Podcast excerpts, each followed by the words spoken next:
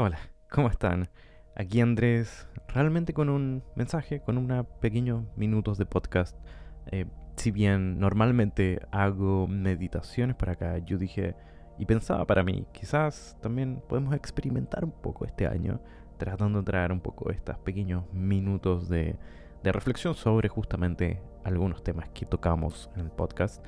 Porque quizás sí, una cosa es la práctica y otra cosa es como la explicación, un poco la, teoría y las ideas detrás de estas prácticas y me gustaría traérselas. Por supuesto, si quieren saber más detalles y profundizar más, está todo el contenido que tenemos por Patreon. Y el día de hoy, de propósito voy a hablar de eso en un momento al final. El día de hoy, como vieron, la última meditación fue específicamente sobre la gratitud, una práctica que me estaban recomendando mucho que volviera a hacer, pero también es una de mis favoritas y no tengo idea cómo pude dejarlo de lado.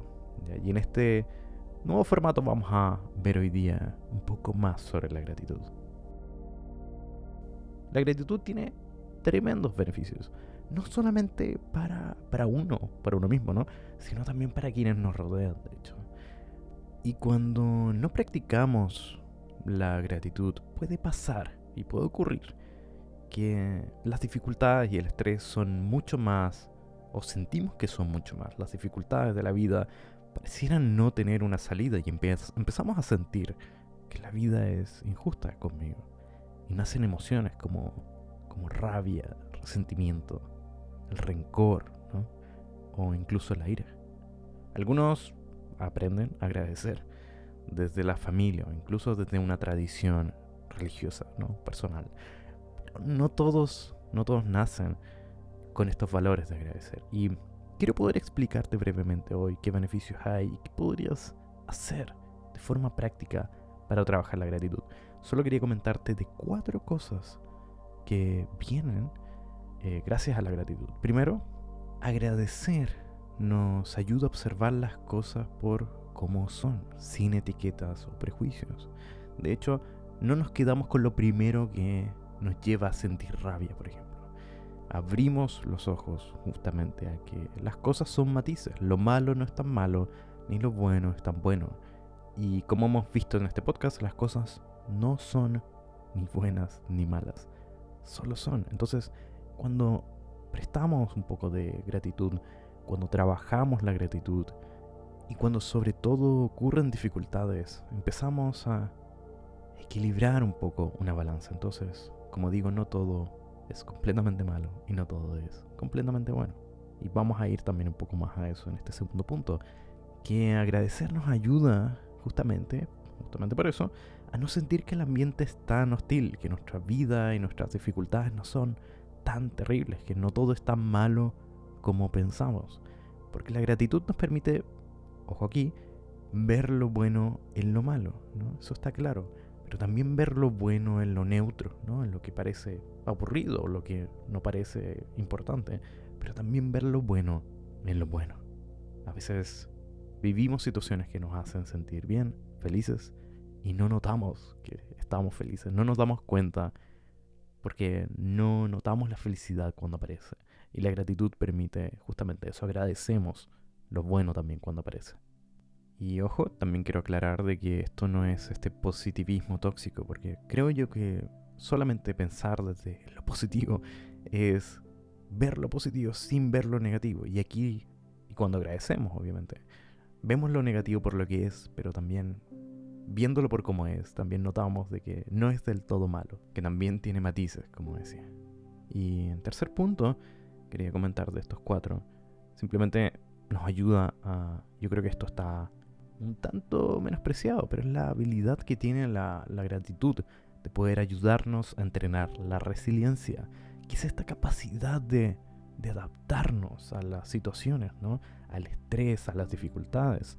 La resiliencia es una actitud psicológica y neurológica, y nuestro cuerpo reacciona de forma distinta a los problemas, de hecho.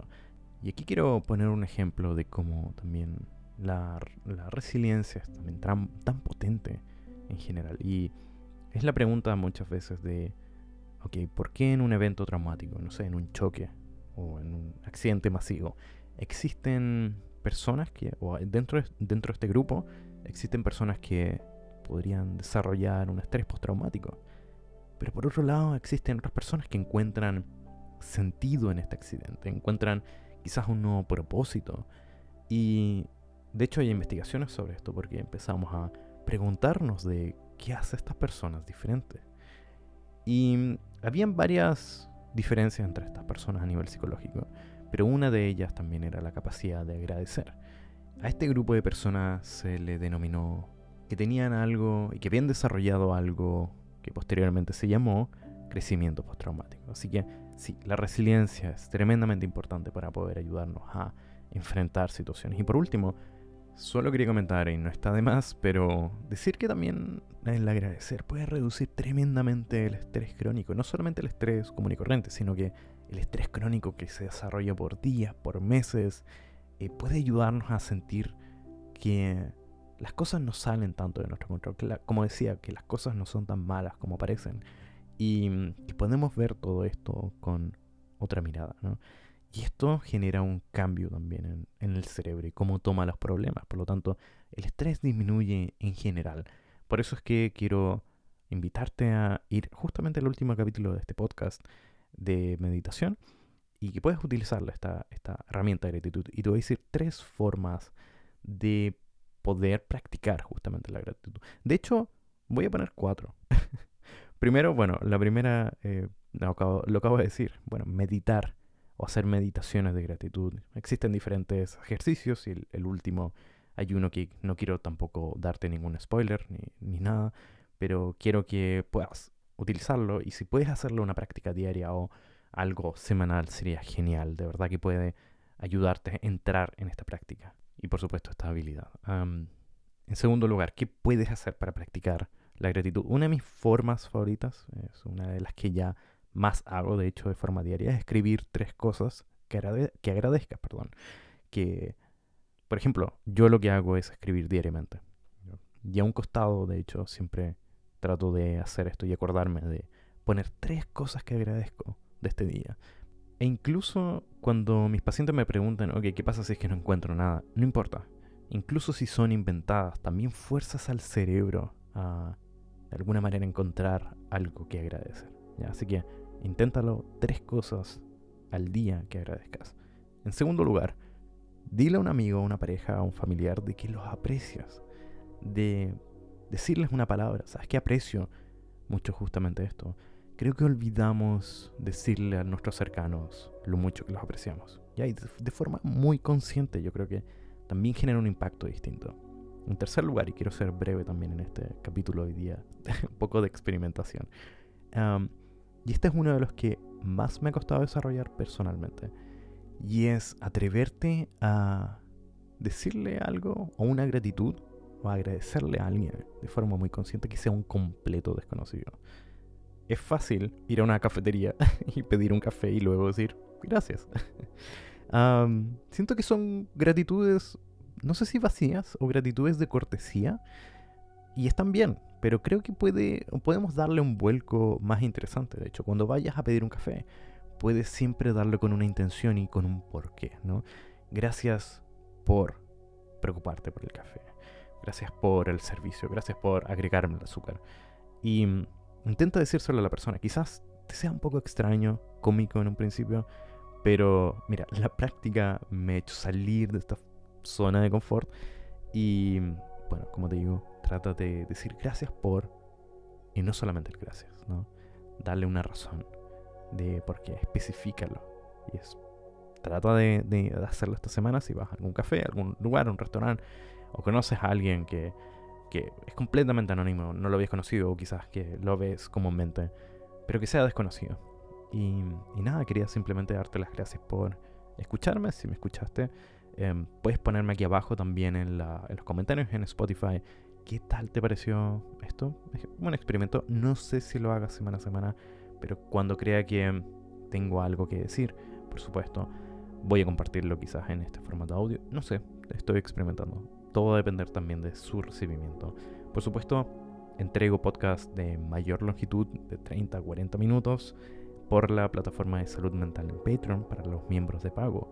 que a propósito muy gentilmente auspician todo, todo el contenido.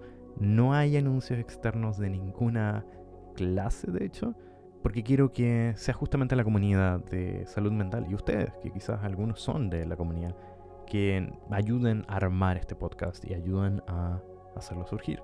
Así que mil gracias también por compartirla, por hablarle de alguien y espero que esto te sirva, de verdad. Abajo hay más recursos y de verdad los links para la comunidad de salud mental si quieres ser un apoyo y un aporte directo.